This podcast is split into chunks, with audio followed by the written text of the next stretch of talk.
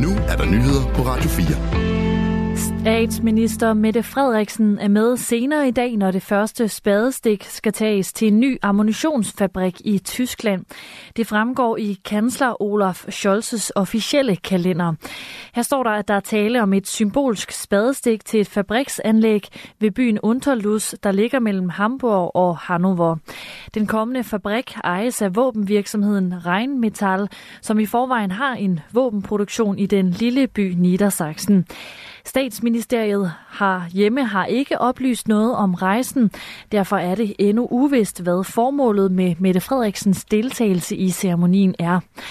Danmark, Tyskland og resten af Europa arbejder dog målrettet på at øge produktionen af ammunition for at kunne levere til Ukraine, som har svært ved at skaffe de nødvendige mængder i krigen mod Rusland.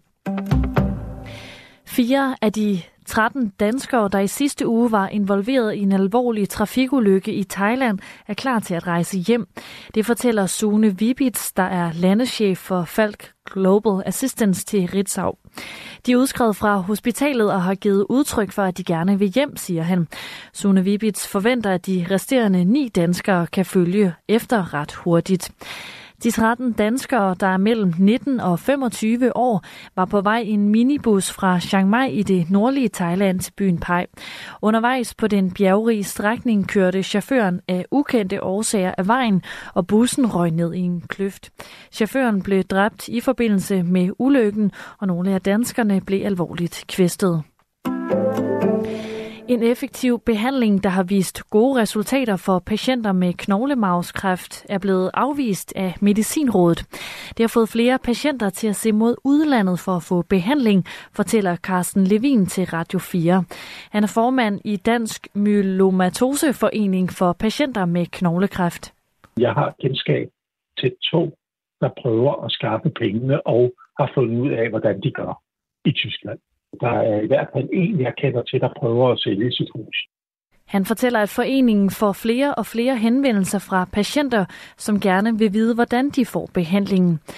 Knoglemavskræft er i dag en uhelbredelig sygdom, hvor patienterne får livsforlængende medicin, der i længere perioder kan holde sygdommen i ro. Den nye behandling er godkendt i EU og gives allerede i dag til patienter i blandt andet Tyskland. Det siger Ulf Christian Frølund, der er ledende overlæge ved hematologisk afdeling på Sjællands Universitetshospital. Der er rigtig gode responsrater, og der er nogle opfølgende data, der også viser, at der går længere tid for, at man får tilbagefald til sygdom, hvis man giver det her i modsætning til standardbehandlinger. Medicinrådet afviste altså behandlingen.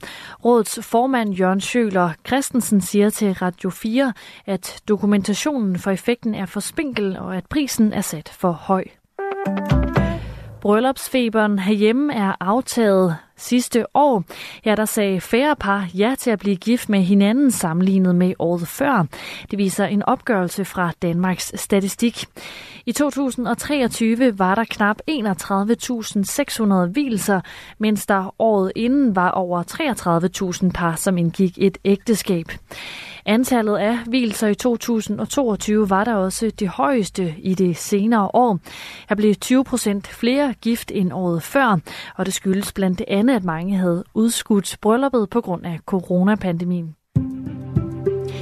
Overskyet med udbredt regn, slud eller sne. Temperatur mellem frysepunktet og op til 7 graders varme. Vinden den er svag til jævn fra øst.